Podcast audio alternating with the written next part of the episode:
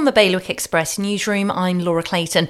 Jersey's Environment Minister's pledged to clamp down on squalid accommodation. A new licensing scheme will deal with unscrupulous landlords. One in five Jersey adults is now classed as obese. The same stats show around one in three are overweight.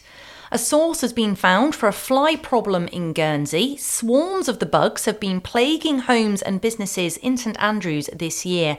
And a memorial to victims of road accidents is up temporarily in Guernsey. It's at the Liberation Monument in town. For more on all of today's stories, head to bailiwickexpress.com. Your weather, a few showers likely, a high of 12 degrees Celsius.